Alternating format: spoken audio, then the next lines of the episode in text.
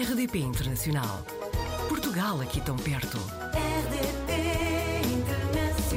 Apanhámos a Eugénia Peão na rede, é de Braga, já tinha vivido em Salamanca, em Espanha, e desde 2011 está em Moçambique para nos contar tudo. Eugénia, bem-vinda à RDP Internacional. Olá, Viva, muito obrigada pelo convite. É um gosto ter sido apanhada. Ainda bem então que a, que a apanhámos, Eugénia. Eu sei que esteve aqui um ano em Espanha a fazer a, a pós-graduação, mas entretanto Sim. voltou para Portugal, não foi direto a Moçambique? Uh, não, voltei, mas contrariada. Devo dizer oh. que na altura foi por, por um bocado de força familiar e de alguns compromissos que já tinha assumido em Portugal porque eu gostei da experiência de viver fora, uhum. dos, dos horizontes que me largou. E penso que isso depois viria a dar um mote de, uns aninhos mais tarde, me aventurar a vir para Moçambique. Portanto, tudo começou com esta experiência no, no país vizinho, em Salamanca. Eu senti-me um peixinho dentro de água. Uhum. Percebi que, que era capaz de me aventurar assim um bocadinho para fora de pé, para ir para um local onde ainda não conhecia rigorosamente ninguém, uh, integrar-me e ambientar-me e saber viver longe do, do, suporte familiar, da rede de amigos, daquilo que tudo nos é familiar. E, portanto, foi uma experiência muito positiva e, e penso que ajudou, anos mais tarde, a decidir uh, aventurar-me um bocadinho, umas milhas mais distantes, um bocadinho mais longe, uh, águas mais profundas e, e dar este salto. Mas sim, tudo começou pela paixão que ainda hoje tenho por por Salamanca, que tenho sempre como um pouco minha, uh, e, e, pelo, e, pelo, espírito espanhol também, uhum. digamos assim, porque são os nossos irmãos espanhóis são menos fadistas, como eu costumo dizer, uhum. né? são, menos, são menos dramáticos, têm um bocadinho mais deste salero, deste, deste salero com que vivem, uh, e encaram a vida e que eu às vezes acho que nos faz falta um bocadinho a nós portugueses. Eu gostei. Lá foi parar a Moçambique, não é? Já, já está há 12 anos, pelas minhas contas. Uh, aí se, anos, sempre sim. trabalhou como consultor, entretanto, em 2019 criou a sua própria empresa, não é? Também na área da, da consultoria e, e, desenvolvimento, desenvolvimento de pessoas uhum. e negócios. Agora conte-me como é que é ser empresária em Moçambique. Ui, bom, eu demorei muito tempo uh, a dar, a querer dar mais este salto de fé. Uhum. Uh, eu realmente vim inicialmente, bom, recuando um pouco.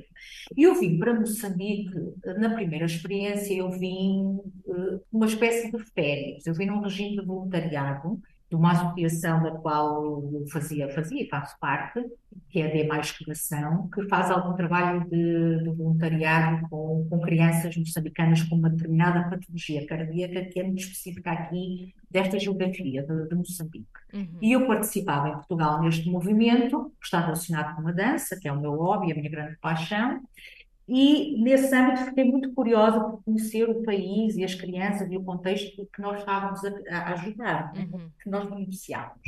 E decidi, na altura, com o meu namorado, vir eh, cá uh, fazer um pouco de tudo, um pouco de férias, mas também um pouco deste, deste voluntariado. E foi nesse contexto, em junho de 2011, que eu conheci uh, um dos patronos também deste, deste movimento e da instituição que aqui lhe dá suporte, que tem uma empresa de consultoria. Adicionalmente é o que o senhor faz, e quando conversamos, ele perguntou-me o que é que eu fazia, qual era o meu perfil, e ele me diz: Olha, eu realmente precisava de alguém com o perfil de Eugénia na minha empresa, não tenho alguém no, no, no RH estratégico, no desenvolvimento estratégico de recursos humanos, e é uma área que aqui em Moçambique temos muita, muita falta, há uma lacuna e precisava de alguém com o seu perfil.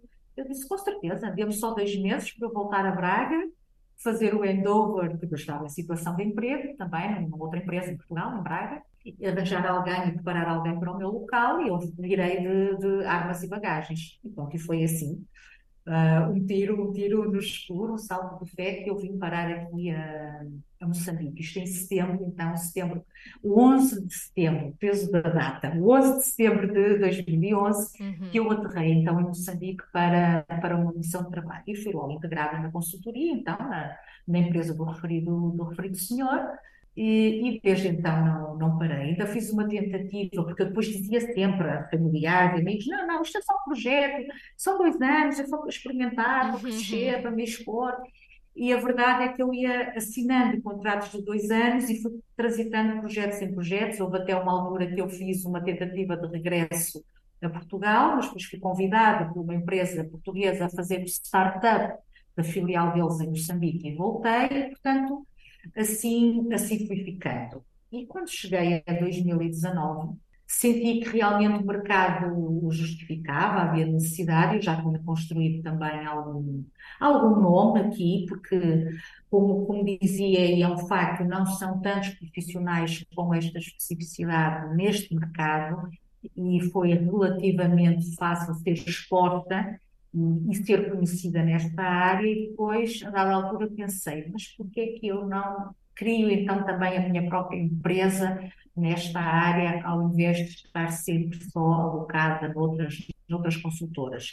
Felizmente fiz escola na, nas maiores consultoras do país, do país e do mundo, portanto, consultoras de renome internacional, um, em posições também de senior management, portanto, de, já de responsabilidade, de gestão de, de projetos e de equipas, que me deu algum estofo e, e, a segurança que eu precisava então para avançar e criar a minha própria empresa, que aconteceu. Uh, continuei a trabalhar com as grandes consultoras que continuaram também a requerer os meus serviços, volta e meia, uh, mas já em nome da minha empresa, eu enquanto empresária e nessa condição, uh, contratando outras, outras pessoas. Como é que é isso aqui em Moçambique?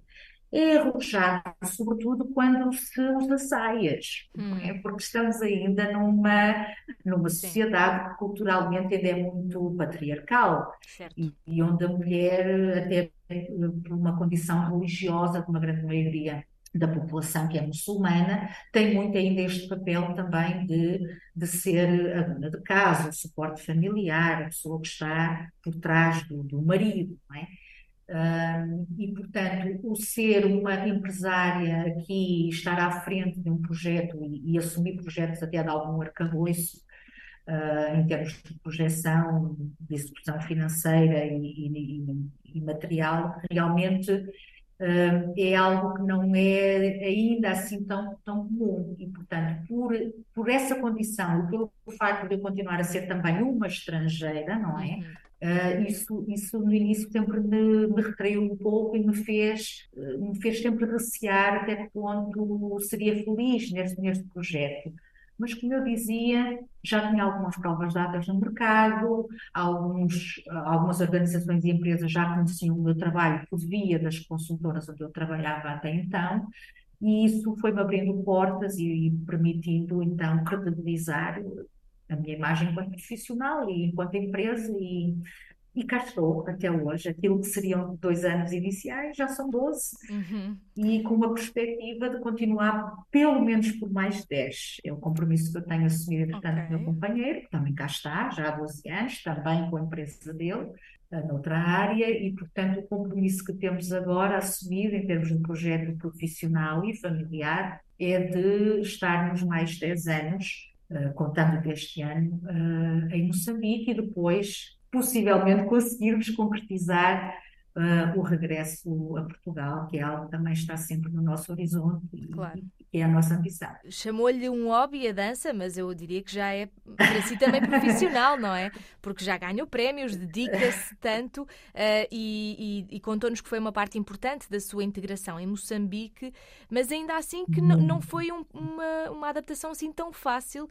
Falou-nos na falta de educação cívica, no atropelamento dos direitos humanos. Uh, isto são coisas que até depois destes 12 anos ainda lhe fazem confusão.